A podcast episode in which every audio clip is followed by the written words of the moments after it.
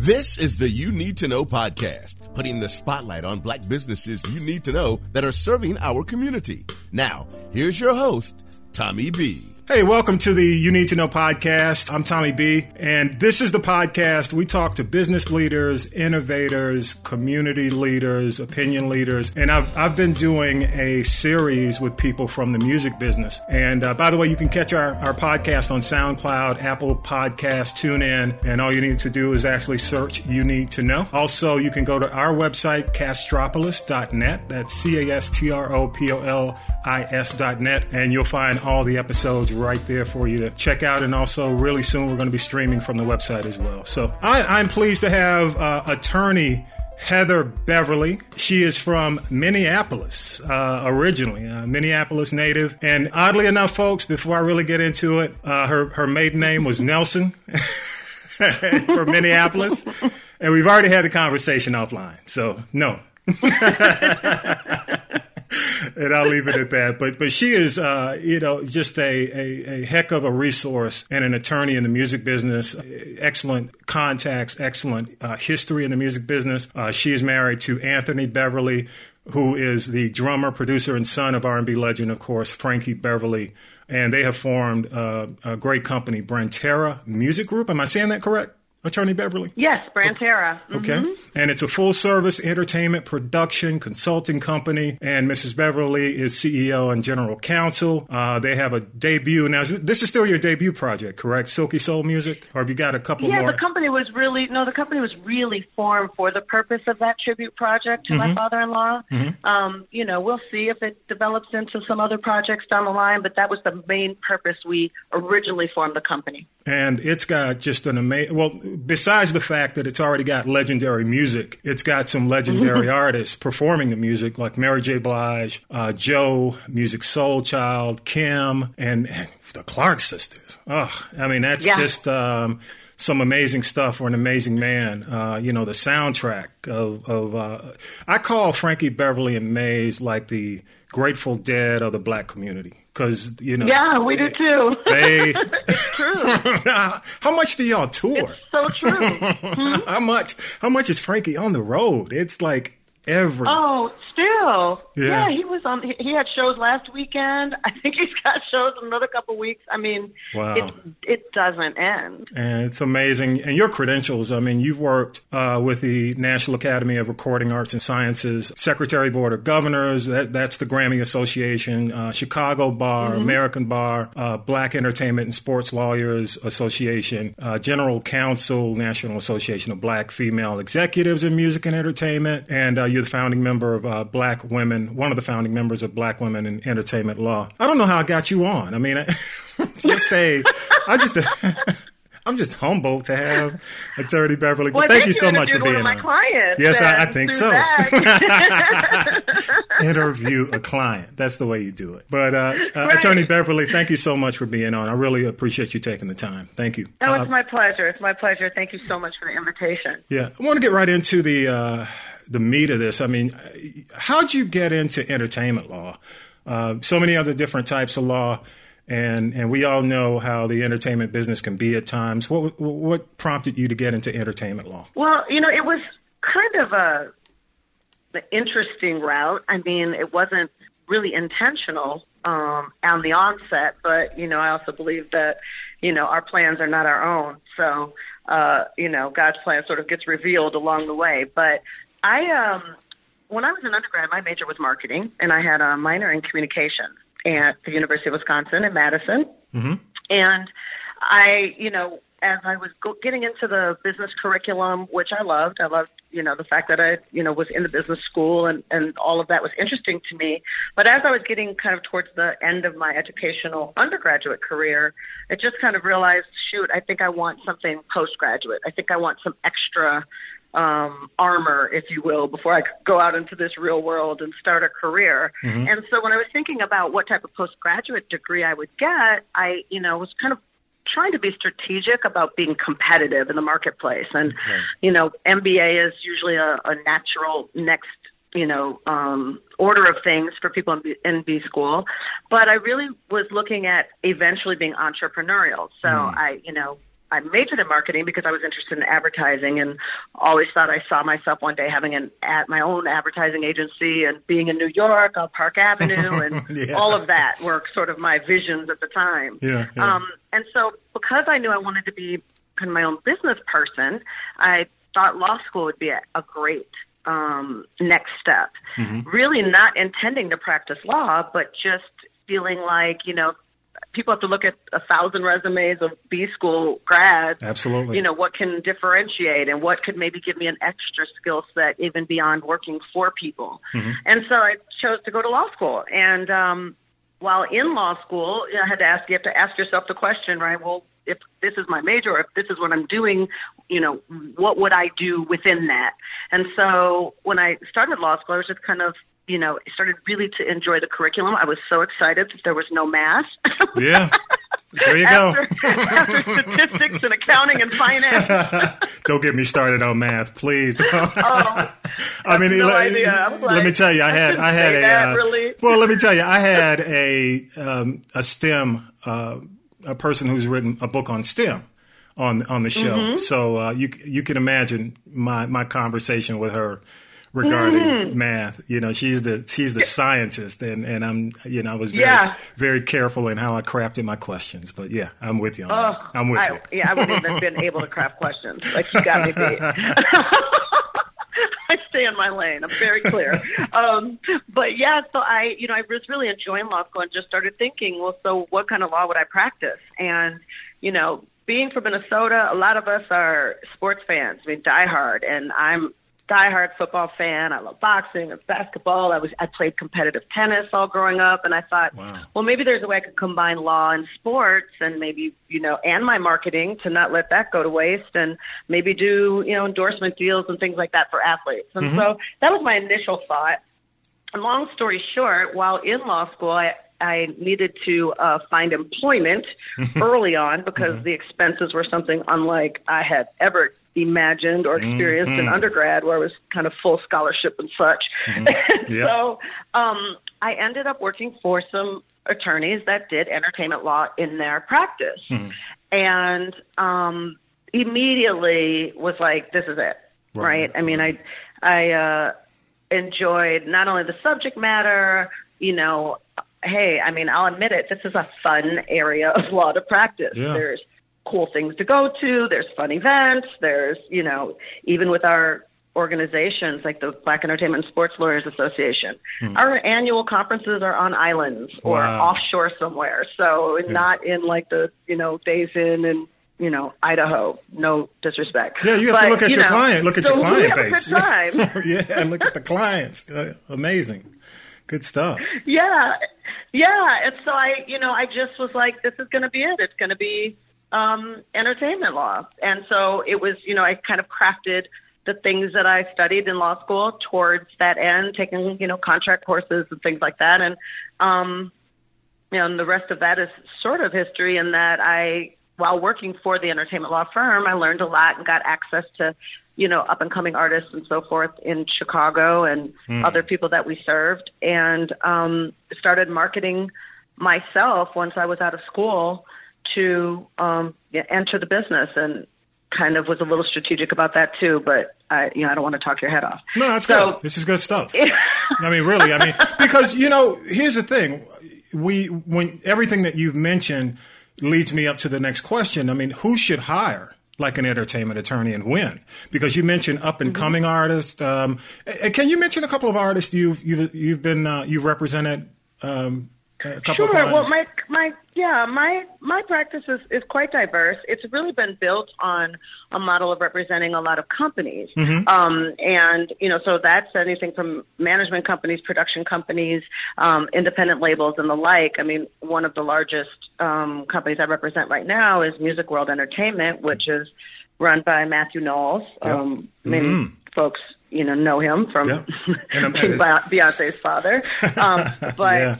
you know, with that as an example, you know, having companies that are, you know, I mean, he manages, still manages the Destiny's Child brand and everything related to it. He's got a record label and publishing company and management company with a lot of assets under management there, and um, as well as you know, he's writing books and doing lectures and online universities and such.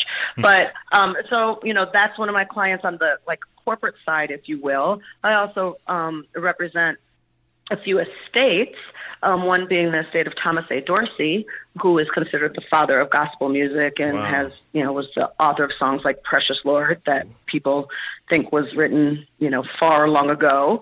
Um, and and then and on the individual side, I have a lot of producers and writers um, and artists. Um, some of my producers, kid named Major, formerly B Major, he's you know produced with for the likes of Justin Bieber on down the line. Yeah. Um, I work with an independent publishing company called R8D, um, and they have signed a group, a production group called the Monsters and Strangerz. They have the number one pop song in the world right now. Wow. Um, that song, uh, "The Middle," which people hear on all those Target ads all the Oh, time. God. Um, and uh, and then you know, like I said, some other writers, producers, artists. A lot of clients of mine are in the gospel music industry. Mm-hmm. Um, some legendary, you know, like you know, Donald Lawrence, and uh, I'm working with Kurt Carr, and I probably can't name all of them, but That's Charles okay. Jenkins, who is both a label and an artist, and it it goes on and on. Because if I start naming them, people are going to go, "You didn't name me," and then it's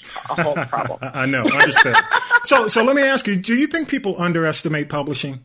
I, I think the general public underestimates the power of publishing and, and owning rights to songs. Do you think they do? Um, here's the thing.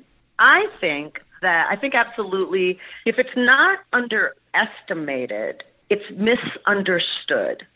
Right? okay. So I feel like a lot of people in the industry know the buzzwords. Keep your publishing, own your publishing. Publishing is where the money's at. Um, and the problem with that is I don't think people really understand why or how. And I love that you even asked that question. Uh, one of my colleagues and best friends in the world, we're in the process of actually writing uh, a series of books, but our first is going to be on music publishing and really the basics, right? Keeping it simple because I just find so often that people don't understand that publishing is real estate. Yeah. It's, you know, if you are a writer, you're a real estate developer. And we all know how we envision, you know, the type of not just wealth, but power and, and just the, the significance, right, of those who develop real estate.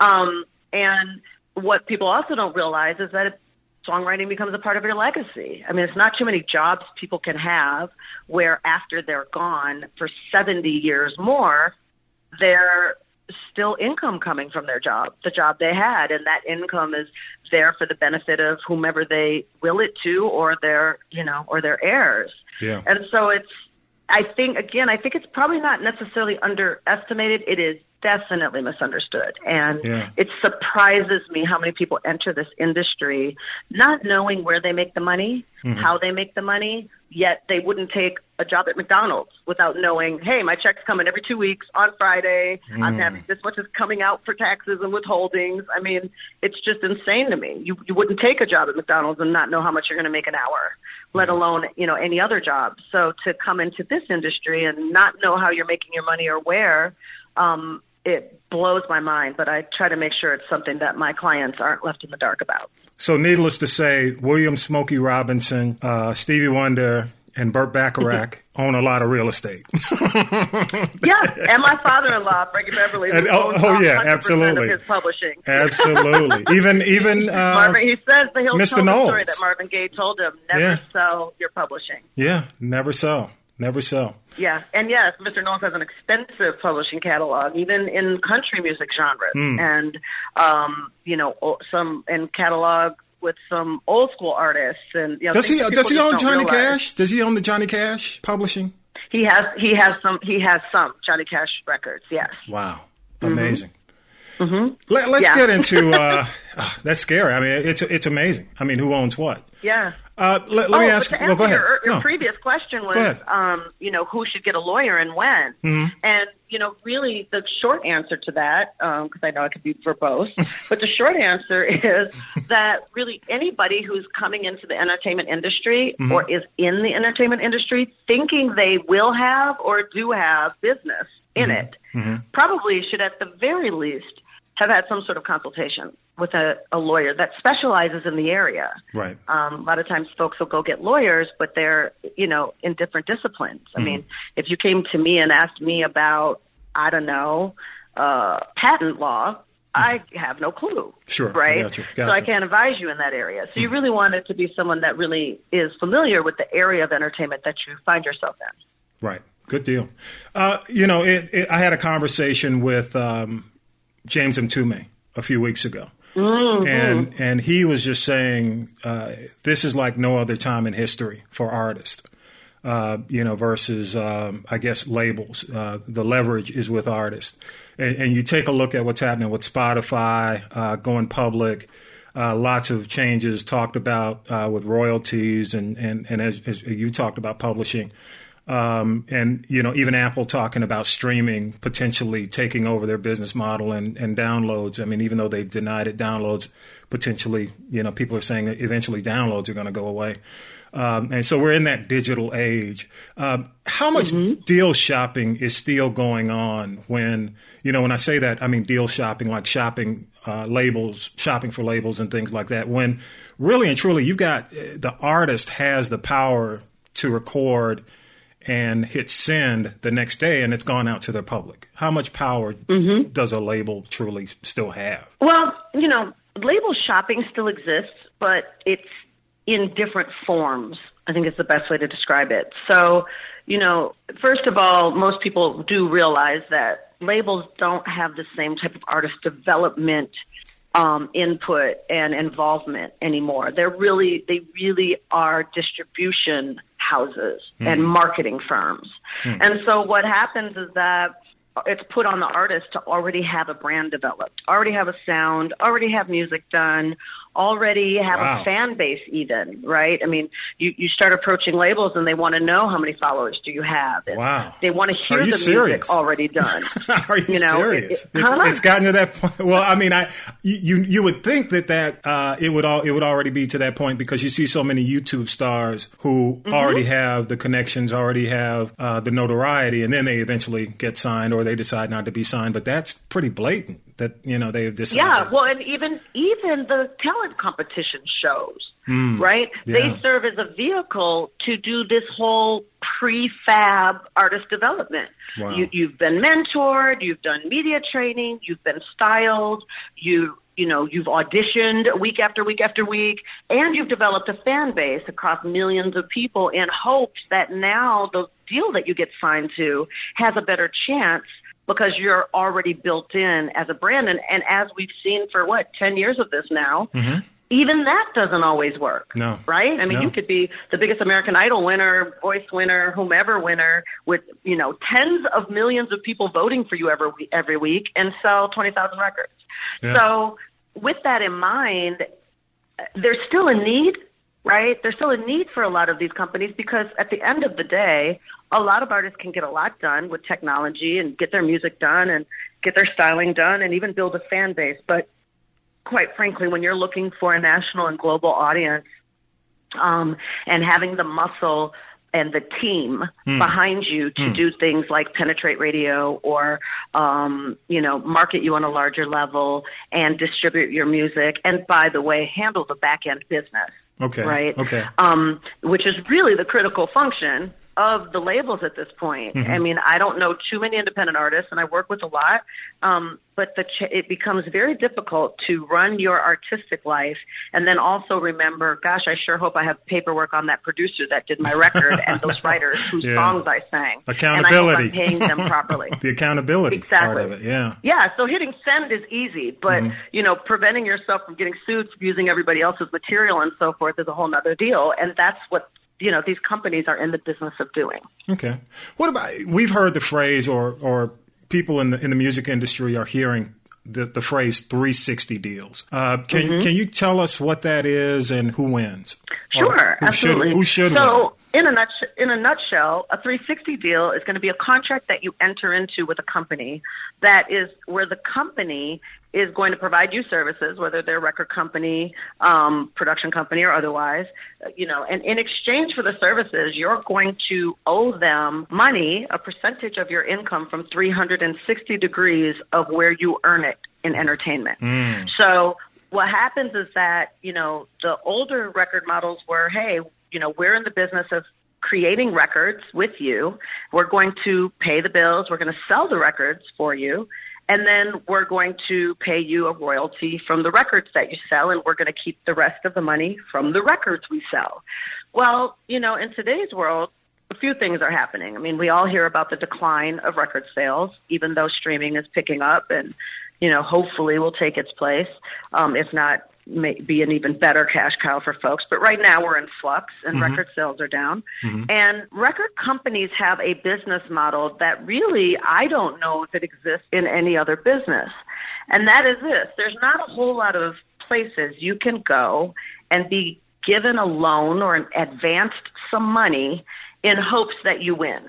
Hmm. I mean, if you go tomorrow to Bank of America and ask for a small business loan to start your food truck business, mm-hmm. they're going to say, "Great, here's your hundred thousand dollars, and by the way, on the first of May, your first payment is due, and they don't care if you've sold your first gourmet hot dog or not, Wow. right? Yeah. Um, your loan payment is due. Mm-hmm. Well, in the record business, record companies say, hey, here's this money and here's this budget and here are these resources. And by the way, you only pay us back mm-hmm. out of winning when you sell records. Yeah, yeah. Um, if you don't, you don't owe us any money. And so with that model, it's a high risk venture. And when the revenue streams start declining like record sales, it puts the entire business model at risk. Ah, okay. So what you have is a situation where they had to figure out how else do we make money, and they, the answer came to them a la some of these artists who have successful records who then turn into these mega brands. Right? I mean, you've got perfume and TV and film, and I mean, look at LL Cool J with all the television stuff he's doing now. The you know, Yeah. movies, you know, modeling, endorsements, you know, and obviously touring, um, which you know is still huge business for the right artists. So who do you think wins? Who do you think wins? They said we're going to share that. yeah, who do you think wins in that? Who wins? Who wins? Yes. I think, quite frankly, I think everybody wins, and I'll tell you why. It probably Okay. seems like a silly answer. Hmm. Labels obviously win because now they're going to share and make money with you in all the other areas of entertainment that you earn money. Hmm, okay. Um, so they're going to obviously win and be able to stay in business and profit quite handily should you be extremely successful. The artists, believe it or not, win, and I'll say in a way. Mm-hmm. Yeah. And the way is is that labels say, look, there's no other way we're going to survive. Hmm. Right. So if there is no label left for you to have someone pay these bills for you and build this brand for you and do this business for you, um, you know, you lose a significant potential partner. And that's not to say that a label is the best partner for all artists and all of that, you know, disclaiming all that. But for the business model that it is, Yeah. I just I do think that the way that artists win is that it just it keeps that business model alive. Gotcha. So it's I, I- don't want because it, it may be a little simplistic for me to call it a, a bailout, but it it mm-hmm. uh, it helped main, maintain a partnership that was necessary for a creative. Because you're right. I mean, Yeah. you know, it's not always in, in a creative's best interest to do the business. Yeah, I I, mm-hmm. I get it. Yeah. Yeah, and I will say this: mm-hmm. some 360 deals are limited in scope, where the label is sharing when they help you find the revenue stream. And I love that type of a model when it can happen and when they can agree to it because it incentivizes a major company. Think of a Sony that has not only the record business, but the TV and film business Yeah. and so forth. Oh, wow. It actually can incentivize them to make you bigger and give you and bring you opportunities in Hmm. other areas of entertainment because they know they're going to share in it. Um, and so in that case, it can really be beneficial. You look at somebody like a Janelle Monáe, who Mm-hmm. is exploding. You know, her her music is, is is it's just releasing, but it looks like it's going to be big. But she's already doing movies. She's doing TV. Yeah, that's it. And then you look Right. at uh, the Atlanta project, Donald Glover and, and Childish Mm-hmm. Gambino. Yeah, that's massive. That, that's, Perfect examples. And I don't want to sound like I'm all label friendly, and I just think these are amazing No, I'm with- because I'm with you. as a you know as an artist advocate, Sure, I mean they can sure. suck really badly, right? Yeah, I mean, oh, yeah. you It can look go at both ways. 25% going, huh? It can go both ways. You're absolutely right. I mean, Yeah, yeah, yeah. point. You know, 25% goes to your label, 20% goes to your manager, 5% goes to your lawyer. You're like working for 50% of your money. Oh, And, yeah. you know, it could be disincentivizing you. But the question was who wins and how. And I just kind of wanted to answer it from that perspective. No, good point. Good point. Uh, you Mm-hmm. know what? What things uh, should an artist consider when they look at uh, working with people, great people like you, entertainment attorneys? Um, well, number one, they have to consider their budget. good answer. When- I feel like whenever I see panels or in panels and educational workshops, people are like, oh, you know, look for someone that knows what they're talking about. Okay, yeah, have a budget. I mean, realize that Don't call me. that these people, yeah, the services these people provide are, you know, for pay. Yeah, absolutely. Um, and I actually, you know, it's funny, but I really mean it seriously. It's a, it's amazing to me how uh, people will hem and haw over the legal fees. Not to say that they're not, you know, that they're inexpensive, Mm-hmm. but yet will have every designer everything Mm. on their bodies, or have spent, you know, five thousand dollars or ten thousand dollars to go get a feature artist or rapper to be on their song. Wow. You know, or the, you know, so it's just really prioritizing where you're allocating your resources. Mm-hmm. Um, but a, so you'll consider that. But really looking at again, like I said earlier, finding someone that understands the business in the area that you're in. Okay. Um, and and that doesn't always mean that they have this big long list of amazing huge clients, Hmm. right? I mean, there are younger attorneys or newer people in the space who still know the know the business, right? Right. So they need to know the business, and I really feel it's so important to find a good personality fit. Mm. And that also, some people, when I say that, they go, huh? Like, what does that matter? It does. Um, having a good relationship with your attorney or your manager or anybody on your team is important because um, it's someone that's going to, you know, hopefully be with you for a while and they're going to be intimately involved and sometimes have a financial stake in your business. Yes. And so having a good rapport with them, being able to talk to them, having someone that understands who you are in the context and what's important to you and not just looking at you as another, you know, another cog in the assembly line, right? Um, is important. And I, you know, I attribute the type of relationships I have with my clients to the fact that I have had most of them so long. I mean, I've Right. one of my biggest producer clients right now, David Doman, who, you know, he's got Nelly's new single. He had Chris Brown's first single on this last album. I started with David years ago. I won't date either of us, but years ago when he was still, you know, slinging beats for fifty dollars a piece, and just was like, "Can I ask you questions so I can learn the business?" Gotcha. And to be with someone for that long, I mean, I know his family.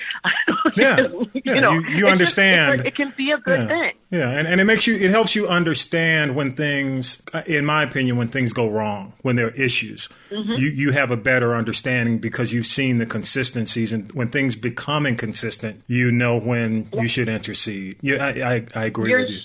Yeah. You're ahead. so right, and you know what the goals are of the client because everyone's goals are different. Yeah. Um, you know, I can have two deals in front of me, identical deals for two different people, and have completely different results on those deals um, because of who that individual client is. And if, if the, your lawyer doesn't know who you are and what you're trying to achieve in your career, mistakes can happen. Meaning, just you, you may your deal might be approached from the wrong perspective, or you know, Wow. things could get overlooked Gotcha. for your benefit. You're you're a black woman in this business. Um, I mean, you're seeing black women now just doing some amazing things. We mentioned uh, uh, Janelle Monáe. Uh, you've got success coming from SZA. You've got Hollywood. You've got uh, with uh, Ava DuVernay and Lena Waithe. Uh, but somebody mentioned, somebody asked me a question a few weeks ago about uh, black male artists, especially black male R and B artists. And you mentioned Chris. Uh, you you represent. I mean, you work with a producer who works with Chris Brown and Nelly. Nelly's more on the hip hop pop side. But, but Right. what what do you think's going on? And, and you may not be able able to answer this as as a, as an attorney or as, as an entertainment attorney, but you're an observer. What do you think's going on with uh, black male R and B? Because the, the the general consensus from some of the folks who've been in the business a while is black male R&B or male R&B has shifted to the pop or the white, the non-black artist. Like, uh, you know, nothing against those guys, but you know, you've mm-hmm. got uh, Sam Smith and Sam and, Smith, and, right? And, mm-hmm. and, some, and uh, you know, some of the other uh, mm-hmm. artists who who will sing R&B music. What do you think's going on with that? I mean, that you know, not it's it's, it's something that a lot of people are starting to notice. Yeah. Well, I think that there's a few factors, and you know, probably a lot of factors as to what's going on. Um, first of all, I just think that as artists, um, I think that a lot of our younger male artists just aren't even being exposed to the history, the context, the music mm. that preceded them um, to give them the inspiration and wow. to give them um, the skill set I think a lot of our our youth aren't studying music. They, you know, you've got producers who play no music. You've got, mm. you know, people who haven't studied anything. Yeah. I've had, you know, some of my younger clients who don't know who some of the greats are, don't know who Otis Redding was, don't wow. know who, you know, and and just to, to have a lack of understanding of the history of your own music in whatever areas, right? All genres. Wow. Um, but to call yourself a musician, mm-hmm. I think is a disservice, and it does a disservice to the art going forward. Mm. Um, whereas you will find a lot of times in mainstream, you know, Caucasian and other cultures, you know, they're they're kind of they're studying music of all kinds. You know, their playlists are very diverse. Mm. Um, and and the influences of their greats right, mm-hmm. were our music. Yeah. So, you know, and so I just feel like they kind of, and they pay homage to it. I mean, people look at, you look at a Justin Timberlake where, you know, who a lot of people you know think what they might he he pays homage he gives credit to where his music influences are from. Yes. So you know a lot of them aren't even trying to pretend they made it up. They're they're really honoring it and and hold it dear to them and continue it. Um in addition to that you know you're in a culture right now an urban culture that is um it's all about the hype right? Yeah, about yeah and hip hop has more hype. Party and the, it's just yeah, hip hop has so much more hype. I mean, it's yeah. funny. My husband and I joke, and my husband is a music purist. I mean, mm-hmm. I you know, I, like we can't. He'll I'll he'll get in my car and wonder why one why some urban station is on, and I get in his car and I'm like, and the Frank Sinatra station is on. um, like you're not a hundred. Like what are we doing? But he's a musician. I mean, yeah. he really loves music, yeah. real music. Yeah. But we'll often laugh and say, "Gosh, I wonder as inappropriate as the thought might be, I wonder what like my stepdaughters and my stepson are listening to when they're dating. Yeah. Like what? I mean, yeah. is it? I mean, we had so many. Oh. We had love songs. Yeah. We had ballads. Amazing like, stuff. I'm a baby of the '90s. Like yeah. we had an '80s. Like we had music, and and I just they don't. Yeah. I, I don't know you know, where are the slow jams. I guess tape brought some back, but I you know I don't necessarily want my 16 year old um, being indoctrinated into R&B with some of that, but yeah, yeah, yeah. I mean, that's that's. So what that, do you do? So I just think it's hard. I think it's complicated. I think it's hard, but I think that we also, as a as a music community, need to pay more homage, and we need to be recognizing and supporting those of our artists who do make that kind of music. Yeah, that's like, good. Good stuff. Uh, yeah, the the death of R and B is real, and it yeah. it makes me very sad because I've got a it does really huge uh, '90s playlist. yeah, we all do. That's all my do. go-to. We all we, we it, it is it is real. It is very real, and mm-hmm. everybody's talking about it. So so mm-hmm. how can you know this is amazing information? Uh, you know, and and you know, I, I, guess my next question is how can anyone uh, disclaimer with money in, uh, interested in obtaining your services connect? I got to put it out there. I'm just you. keeping it. I'm just keeping it real. Just keeping it real.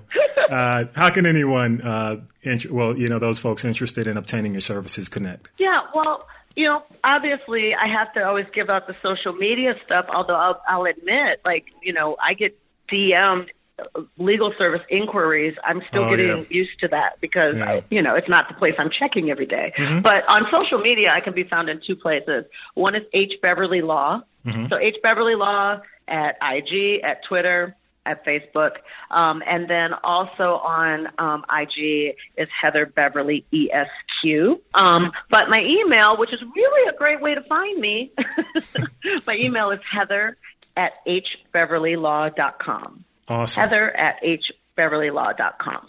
This is uh, just am- uh, amazing stuff, and I'll make sure we put that on the podcast page as well. Uh, so I appreciate so you. I, I appreciate you for taking the time. I mean, I, I know how it can be, and it's uh, you know, I, based on just the amount of music that's being released, I can imagine. I mean, it's a, it's a busy season for a lot of folks because it's just like uh, when when when a few when a few artists release, everybody else wants to release. So yeah, uh, but Yeah. but this is you know we, we really appreciate you taking the time and sharing the knowledge. Um, this is the podcast you need to know. We talk to business leaders, innovators, opinion leaders, and we're doing a series on entertainers and and the music business. And we just finished talking to uh, Attorney Heather Beverly. You know her contact information. We'll make sure we post it. You can find us on SoundCloud, Apple Podcast at You Need to Know Podcast, and you can also go to our website castropolis.net. That's C A S T R O P O L I S dot net. Attorney Beverly, say hello to your uh, to the Beverly royalty over there. Uh, and uh, and the Nelson part, you know, when you run into him,